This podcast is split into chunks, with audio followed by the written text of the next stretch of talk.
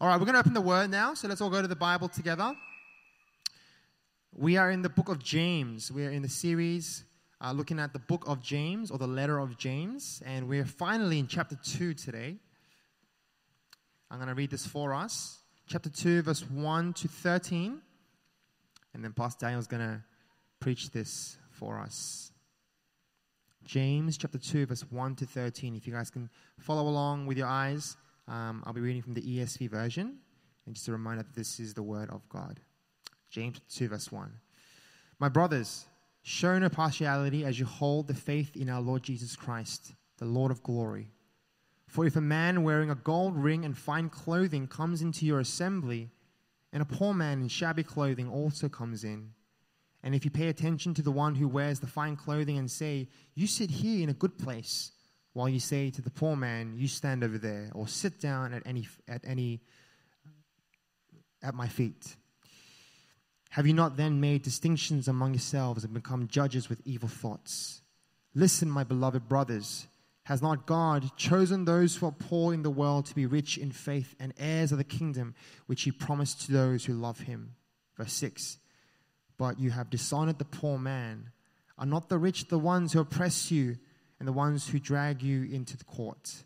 Are they not the ones who blaspheme the honorable name by which you were called? Verse 8 If you really fulfill the royal law according to the scripture, you shall love your neighbor as yourself. You are doing well. But if you show partiality, you are, you are committing sin and are convinced, convicted by the law as transgressors. For whoever keeps the whole law but fails in one point has become accountable for all of it. Verse 11 For he, he who said, Do not commit adultery, also said, Do not murder.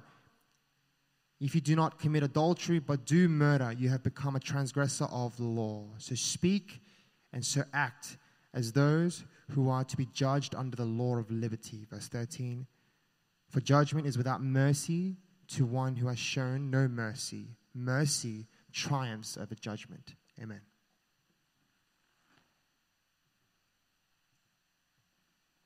Well, good morning, everyone. Um, I was doubtful to see this many people at church, especially uh, since the weather is so bleak, but uh, well done for coming. It's good to see every one of you guys here, and it's also good to see uh, those, well, can't see you, but hopefully you guys are viewing this. Uh, you're seeing me, uh, those who are joining online. Um, it's really, really encouraging to see the church.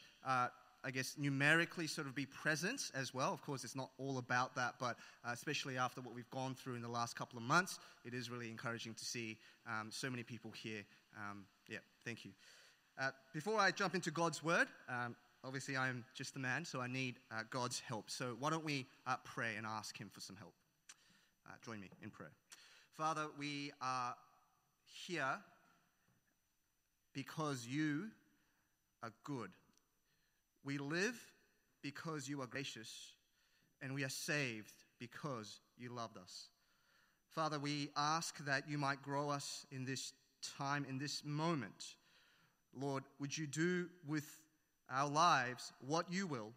Help us to grow in love, grow in the likeness of Jesus, and grow in worshiping and acknowledging you as Lord over all our lives. Father, give us attentive hearts and ears and minds so that we might be transformed more and more into the likeness of your Son, our Lord Jesus. What we know not, Father, would you teach us? What we feel not, would you stir up within us? And what we are not, by your grace, won't you make us? Amen. Um, you might not know by the way that I talk, and maybe even perhaps the way that I look, but I'm actually not an Australian citizen. Um, I uh, grew up in, sorry, I, bought, I, was born in Korea, and then when I was uh, three, uh, my parents uh, immigrated to New Zealand. And I lived there for about, uh, 10, about eight years uh, until I was about 11 years old um, and I moved over here to Australia. Um, up until then, before I moved to Australia, life was pretty good. For the first time in my life, though, when I moved to Sydney, I encountered a little bit of change. Uh, I experienced firsthand what it was like uh, to uh, maybe wake up in the morning and dread going to school. I never felt that before, but when I came to Sydney, I, I did. Uh, for the first time in my life, maybe you can relate to this. Uh, I was picked on, Um, I was uh, bullied. Um, I was, I guess, marginalized. That's probably the better way to say it. And, and, at that time, the 11 year old kid, Daniel, I didn't know why this was happening to me. I mean, I was no different to uh, the Daniel that I was uh, back in New Zealand. why was it that this was happening to me. I mean, maybe it was because I was a New Zealander. Uh, some of guys, some of us do this. Um, I do this too. Uh, sorry, but you know, we hear uh, someone's accent and we kind of, you know, uh, point the, the, the accent out and and uh, you know, quite unintentionally, we might even make them feel a little bit bad about uh, their accent. I had a very thick New Zealand accent. I mean, I have a very thick Australian accent now, so maybe I swang the other way. But I, I definitely did have a very thick New Zealand accent at the time. Maybe that was the reason why. Maybe it was because I, I joined in year six and uh, the group of you know, so-called friends that I tried my best to hang out with, they all grew up together. Maybe I was the outsider. Uh, maybe it was just unintentional, but, but they just, I guess, marginalized me, just simply put, because uh, I joined later. Or, or, maybe it was me. Uh, maybe I was unlikable. Uh, maybe uh, it was that. Whatever the reason might have been, uh, being sort of, you know, teased and being the butt end of vicious jokes, uh, being left out of, of sports teams and um, um, on the playground. And we, we laugh about it, but, but if you're in that space, uh, it's rough, right? Maybe, maybe you know a little bit about how I felt back in the day. Most of us, at some point or another, uh, have experienced something similar. Uh, when we were treated unfairly in a social setting, maybe it was back in the day, maybe it's now in work, uh, in the workplace. Maybe you're marginalized. Maybe you're left out of the gathering. Uh, for those of us who have gone through it, it's horrible. We know how horrible it is. Uh, and I imagine for every one of us here, uh, stories like this make us feel a deep sympathy uh, to those and for those who are victimized in that way. Uh, how can kids be so mean? Why can't they just play nice, right? That's uh, what some of your parents might be thinking when you think about uh, your kids. In this section of the book, uh, we get a first glimpse of a specific problem that uh, James was addressing to these Christians. Uh, just like us, um, James had heard that there was something similar to bullying going on when Christians got together at that time to worship on Sunday.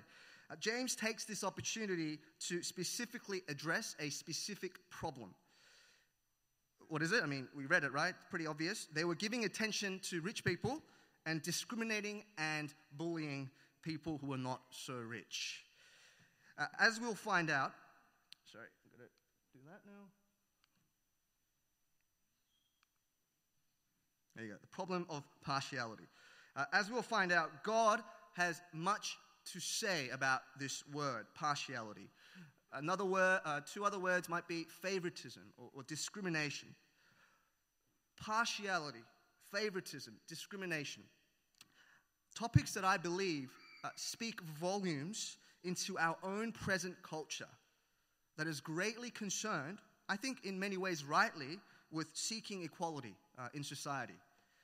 Now, of course, the word equality means different things to different people. I don't have time to get into uh, the semantics of that.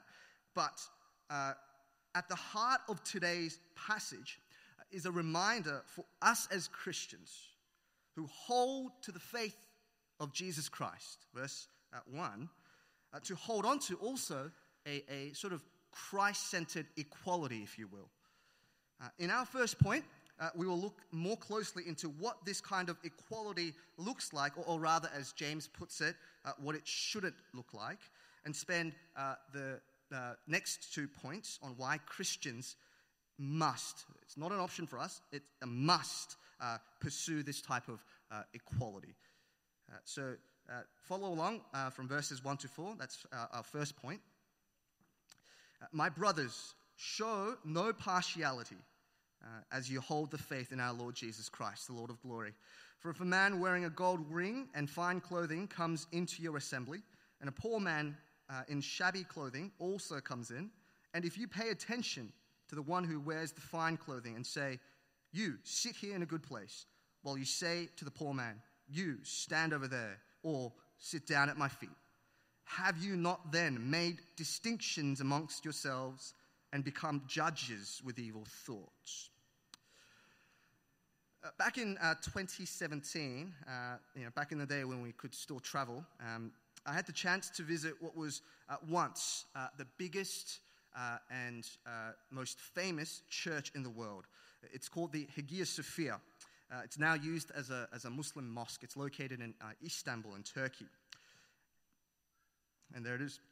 what struck me most when I visited, it was a great place to visit, but what struck me most was when I went up to the second story of the church. Uh, there's a sort of section, and in the section, there was a billboard that said, reserved for the emperor and the royal family. Um, there it is. That's the dividing wall, uh, quite literally speaking. Uh, from what James uh, seems to say here, it seems like uh, the early Christians were also guilty of doing something like this in their church. Uh, they also had a bit of a habit of paying extra attention uh, to rich and influential people who came to visit their churches. And on the flip side, he seems to have heard, or maybe even seen perhaps, when he visited this church congregation, these same Christians discriminate against people who came to their churches who were not influential, who were from the lower social class, who were not very rich telling them even to stand over there or to sit at our feet. Now, it's hard for us to kind of conceptualize what this would have looked like, right? But let me try to modernize the uh, example or the description.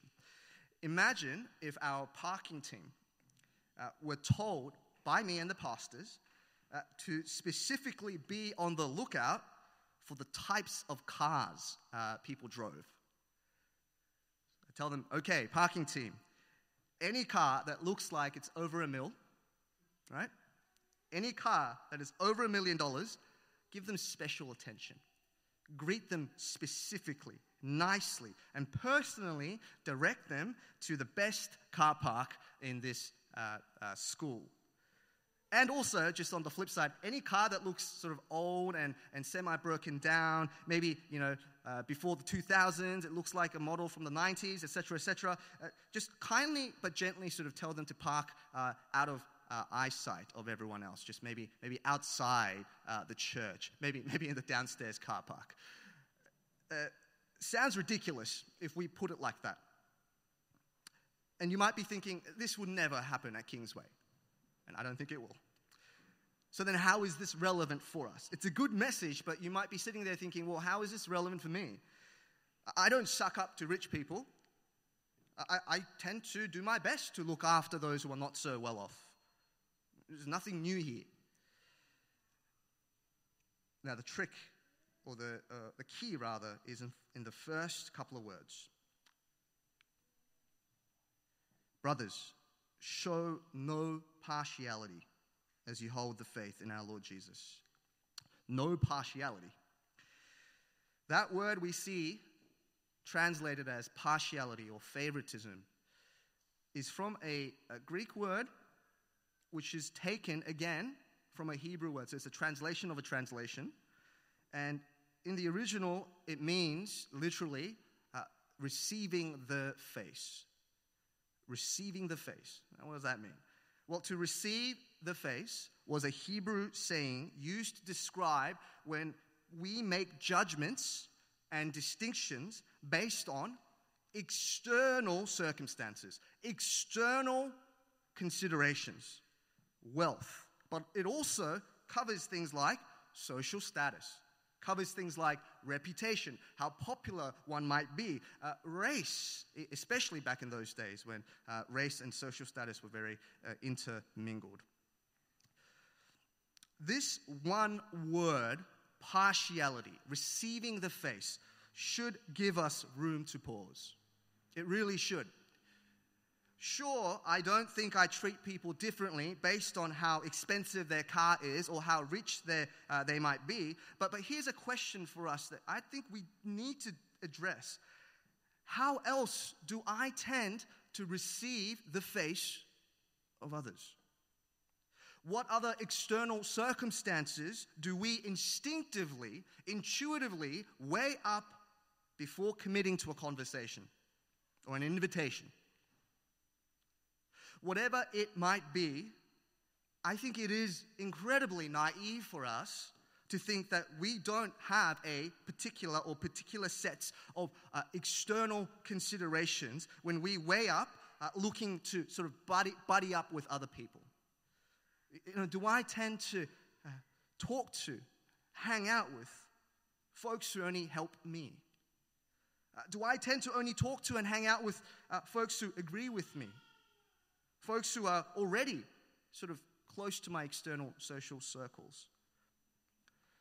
Uh, Pastor Ray Galea, uh, who uh, passes out at uh, Hill uh, here in Sydney, uh, says that this partiality goes beyond rich and poor. It, it speaks and cautions churches of the danger of becoming a church of cliques. He says this um, Whenever someone says, our church is a cliquey church, it should feel like a knife being plunged into our heart. A cliquey church is a church where favoritism has taken root. Uh, there have been a number of times uh, at my previous church, and once or twice at, at this one, where this word, cliquey, was used to describe it. And Ray is absolutely right. It should feel like a knife being plunged into our heart. Because it means that there are unspoken external considerations at play in the background, which excludes and marginalizes the people who are here in our church.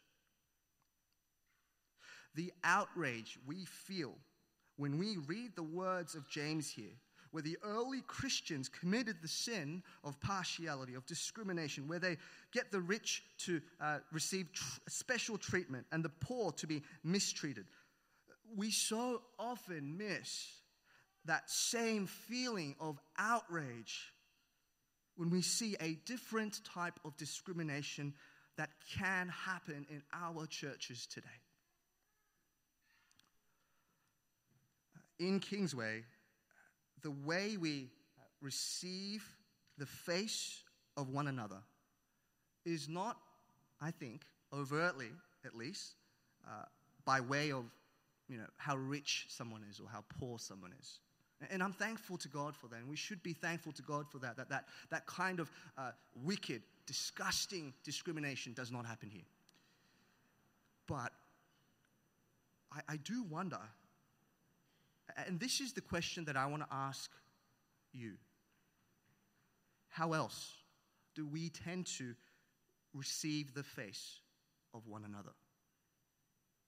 The external considerations that cause distinctions and even sometimes divisions in our own culture that we live in, where we work, where we live, our personalities, our ethnic background, our upbringing. I can go on and on. Differences between human beings, if we look long enough, are plain for us to see. It's naive, again, to think that we are all made the same. We are different. So then, in the midst of that difference, there is the challenge. Use these differences to encourage equality, not partiality, not discriminating and not creating a church of cliques. Now, given all of this, sounds good, but I'll say what many of us might be thinking. That sounds pretty hard. Right? There's, a, there's a reason why many churches and, and many other sort of, I guess, uh, gatherings of human beings where cliques happen. Right? Cliques form. It's easy to stick with people of your own style or tribe, folks who are like you, who benefit you, who you naturally have the same interests. As hard as it is uh, to do otherwise, uh, James gives us actually, I think, two very solid reasons to push back against our internal, I guess, complaints of this command. I think it's two reasons that Christians cannot ignore. And here's the first, verse 5.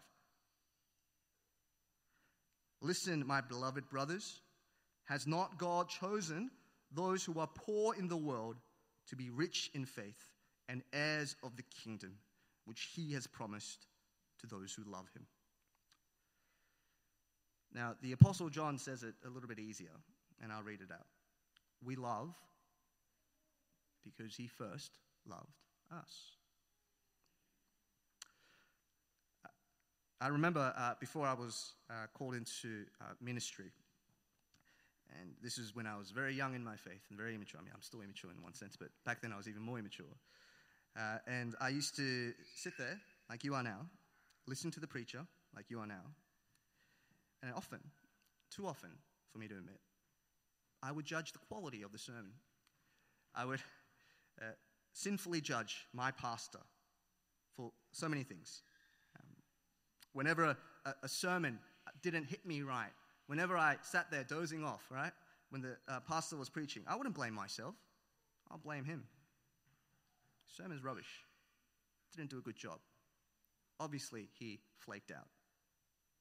Whenever uh, I needed advice from uh, my church leaders and they took too long to reply to my text message, I would say, Don't you understand? I'm in distress. Why can't you reply to my text message? Why did it take two days? I would panic and I would judge them. Sometimes, and this cut me real hard, uh, I would hold a little bit of resentment uh, with my pastor when I would see them for the 17th time and they would say, Good to see you. Welcome to church. What was your name again? I'm like, Are you serious? You forgot my name again? And I can go on and on. But as I grew into my role uh, as a pastor myself, I slowly began to understand yeah, pastors are not perfect. Um, sometimes uh, when we prepare our sermons, we have bad weeks, right? Life gives us lemons. Things happen. We can't spend, uh, you know, how many long hours we wanted to on, on a talk. And sometimes it falls flat. Uh, sometimes uh, I realize that I'm not trying to uh, handle and help out one person, but many people with many problems, with many burdens. And juggling that is hard. Sometimes uh, I forget the names of people too. so I understand, right? Sorry, guys, if I forgot your name. Uh, I'll do better. Now, the point of that is, in the same sort of vein, but I guess sort of uh, I get, uh, in, in the opposite uh, direction, in the opposite order, James is telling us that these Christians who mistreat the poor for goodness sake, they were once poor as well. They were poor in the world too. But now are rich in faith because of Jesus. How can a person who was once poor and still, even still, loved and welcomed in by God, how can that person then go ahead and mistreat and discriminate against other people who are poor. Verse 6 You have dishonored the poor man. I'll say it this way Christian partiality is a gospel issue. The gospel, the good news of Jesus. The reason why you are here, the reason why we have faith in God is fundamentally based on weak people coming to a perfect God. It is based on the poor becoming rich in faith.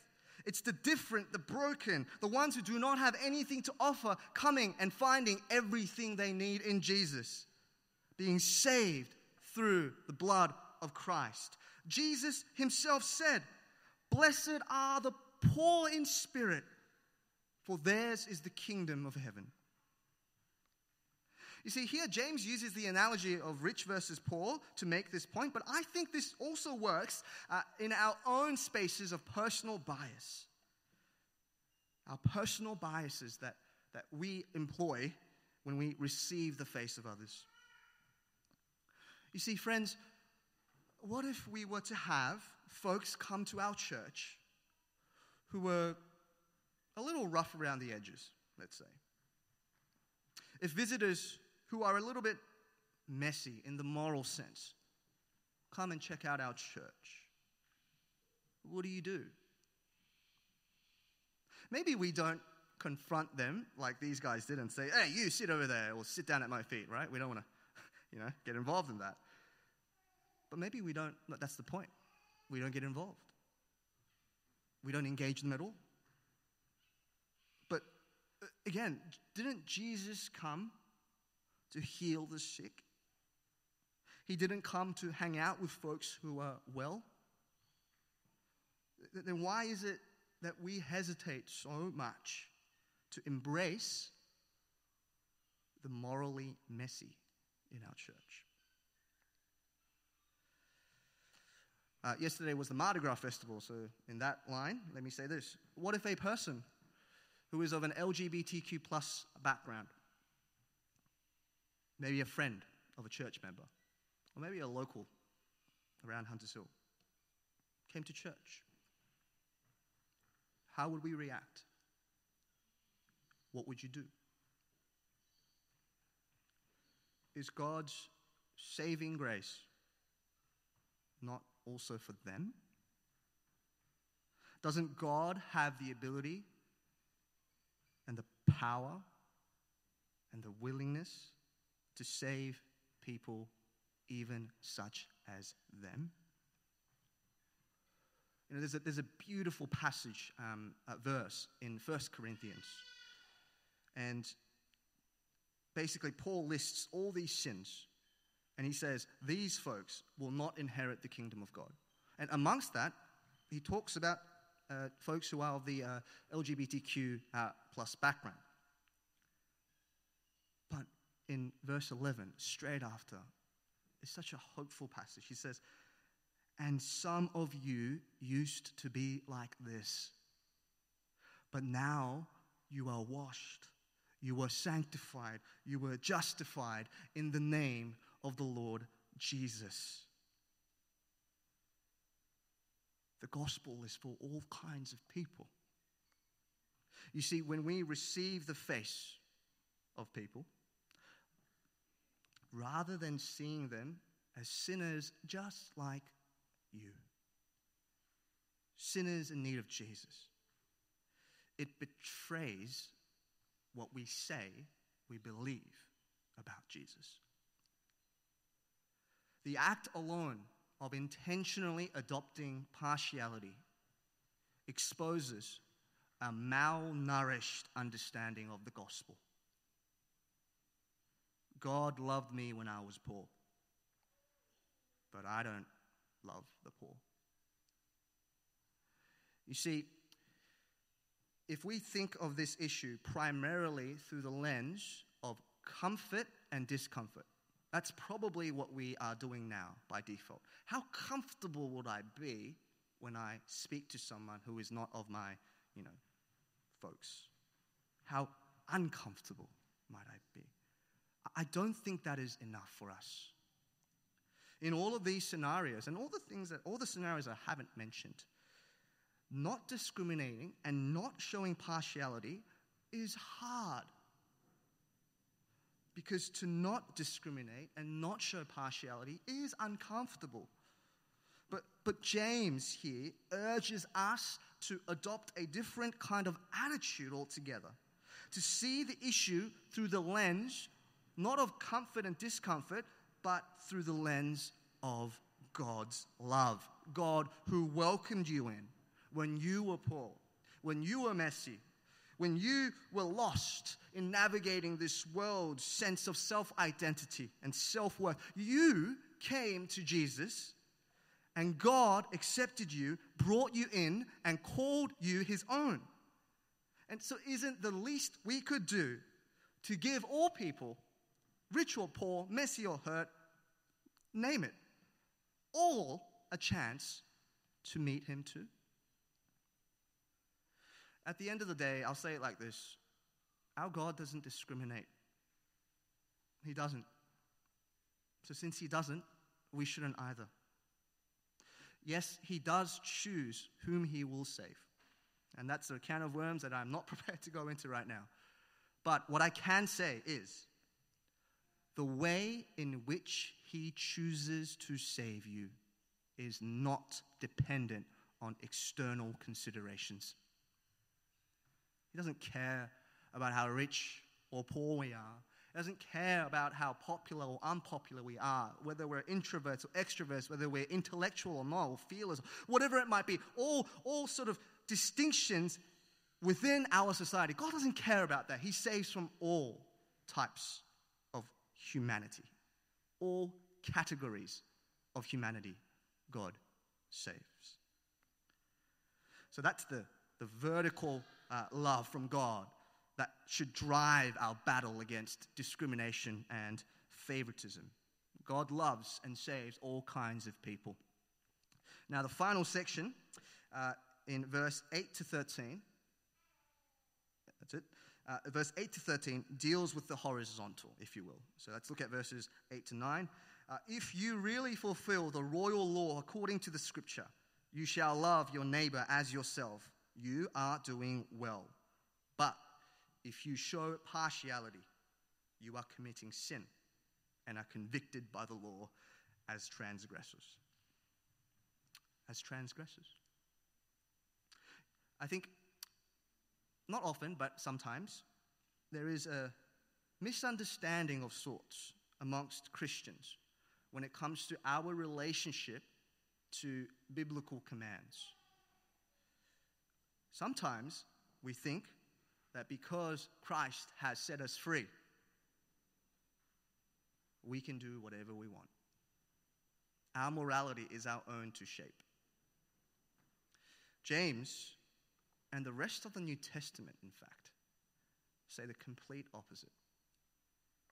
And just so that his hearers don't misinterpret him, he makes it plain in verse 12. Is it up there? Yes. Uh, let me read it. So speak and so act. So your behavior matters. Speak and so act as those who are to be judged under the law of liberty. Another way to uh, translate liberty is law of freedom. Now, we don't often associate law and freedom together, and yet here James does exactly that. What, is, what can we make of this? Christians are free. Absolutely, we are free. Praise God that in Jesus we are set free. Not free to do whatever we want, though. But we are now free to speak and act under this law of freedom, if you will. Put it differently Christians are free to speak and to act under the law of what? Verse 8 and 9 give us this law. Under the law of loving your neighbor as yourself. Elsewhere, the Apostle Paul, I, believe in Galatians, says the whole law is fulfilled in one word love your neighbor as yourself. James is just saying, I mean, probably pretty much saying, saying the same thing here. The royal law is what James calls it. The one rule to rule them all, if you will. Now, did you know that um, in the New Testament alone, there are 1,050 commandments? That's a lot. I don't think I can keep track of all of them. So if you can't, like me, and you know you're in a space where you forgot uh, a lot of them, remind yourself of this one. Somehow, in some way, it is related to this love your neighbor as yourself.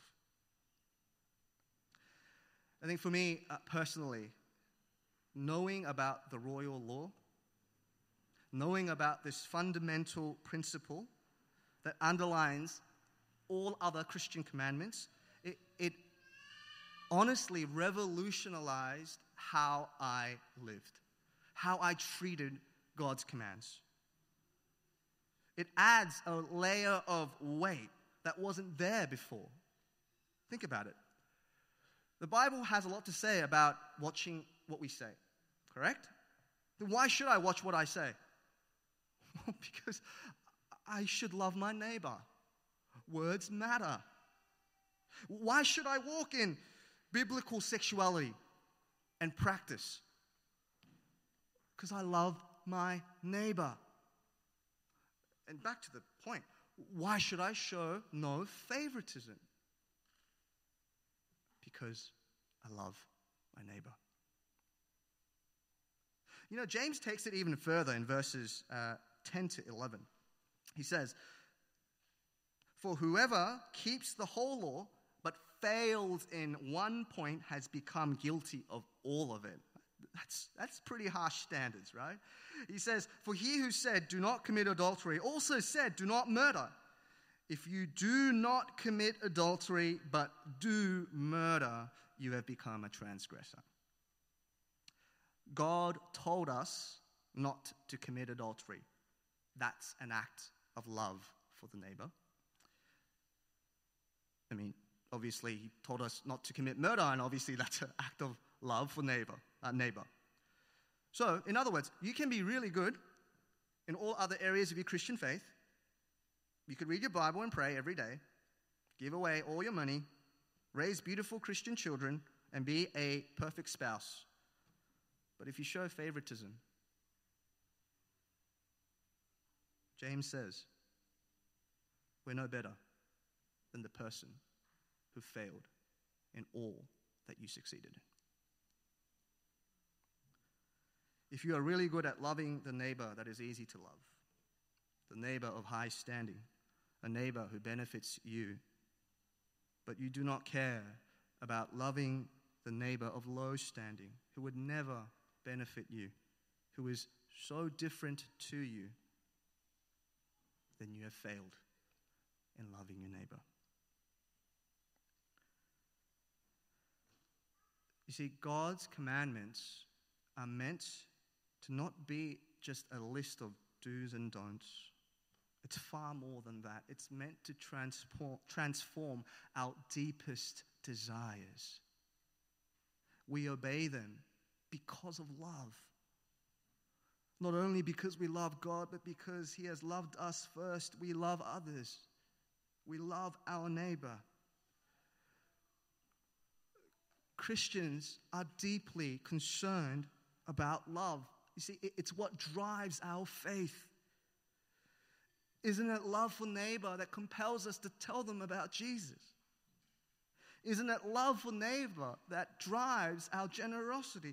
Is it not love for neighbor that challenges us to confront our personal biases and show no partiality? Brothers and sisters, if you're in a space where you find it hard to obey the commandments of Scripture, do not be discouraged. It might be complicated, but in this sense, it's actually quite simple. It may not be a lack of conviction or a lack of faith on your part. It might simply be that somewhere along the way of your faith, you have forgotten this royal law love your neighbor. If you struggle to break out of your cliquiness, if it's hard for you to equally love the, the rich and the poor, uh, go back to this. Ask God to love your neighbor as yourself. That is the first step to love your neighbor. I think that a large part of why the partiality problem is so difficult for us to apply is because we are running life without addressing our fundamental driving principle, the rule to rule above them all. The default principle for humans, from my observation, both of myself and of other people, is to be self oriented. Is it not? To preserve our own lives. It's not selfishness, right? I'm not saying that. But I think in general, we tend to put oneself and our immediate social circle before others. Here, religious people call it biology. You might call it something else, but I think this is true. And even as Christians, we are tempted to operate in this manner me first, then others. But the gospel changes that. Christians who believe in Jesus have that principle flipped on its head. The default principle for Christians is to be self sacrificing, to put others before ourselves, to consider others before ourselves. All because, as James says here, we are governed by this law love your neighbor as yourself. Brothers and sisters, the sin of partiality is not a sin of the distant past. It is a sin that is ever present here and now. For the Christians of this letter in this book, they receive the face by judging others based on wealth, based on riches. The Christians here in this church, we too judge others based on receiving the face, based on external circumstances and considerations which attract us to pay more attention to one group of people at the expense of another. Hopefully, we can see now that this is a decidedly unchristian and ungodly thing to embrace.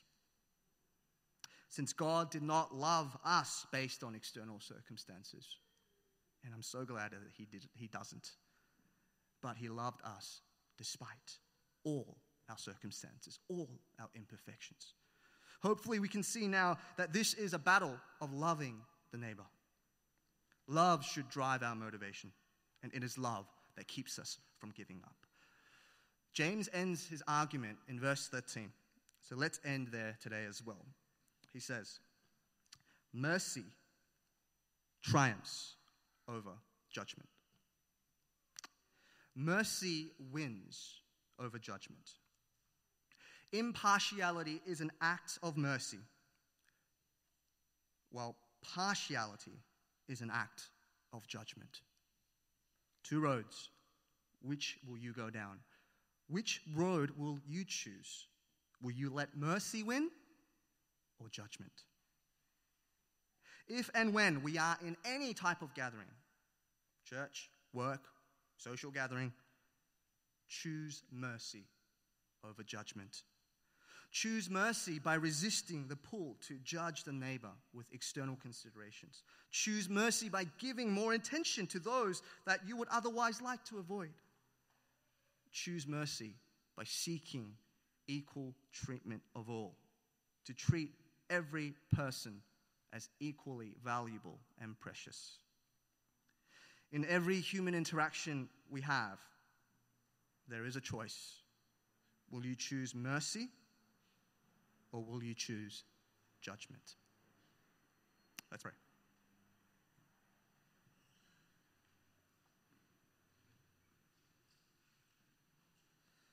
I want us to just sit in this space for a minute or, uh, for a minute or two, just quietly thinking about the words of the Apostle James.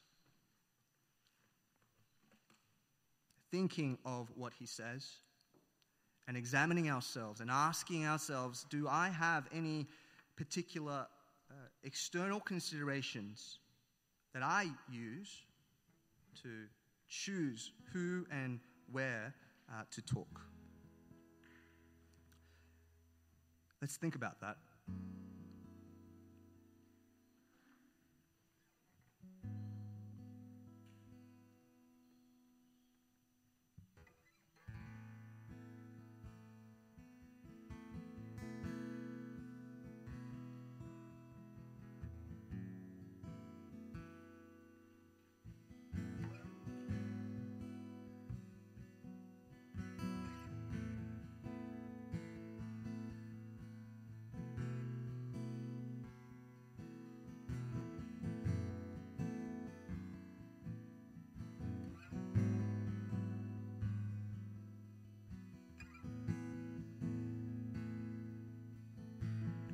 Ask God for help? In one way, this message is so simple and straightforward. Of course, Christians, I mean, everyone, no less Christians, should seek equality, should seek equal treatment of all. But then why is it so hard for us? Well, because we are by nature self oriented. We are by nature creatures who seek comfort above. And yet, as Christians, we shouldn't be motivated by any of these things, but we should be motivated by the fundamental principle of love love that God showed us in His Son, and the love of neighbor, neighbor that we should exhibit to others. So, why don't we ask God to help us to love better, to love God more, and to understand the gospel more so that we stop having this uh, malnourished view of the gospel by, by intentionally, overtly seeking partiality, but to do what is, whatever it's in our power, to seek no partiality, impartiality, to rid ourselves of favoritism and discrimination, to treat people like God would treat them. So let's pray for that. Let's ask God for help. Let's ask God to make us more and more like that. Let's pray.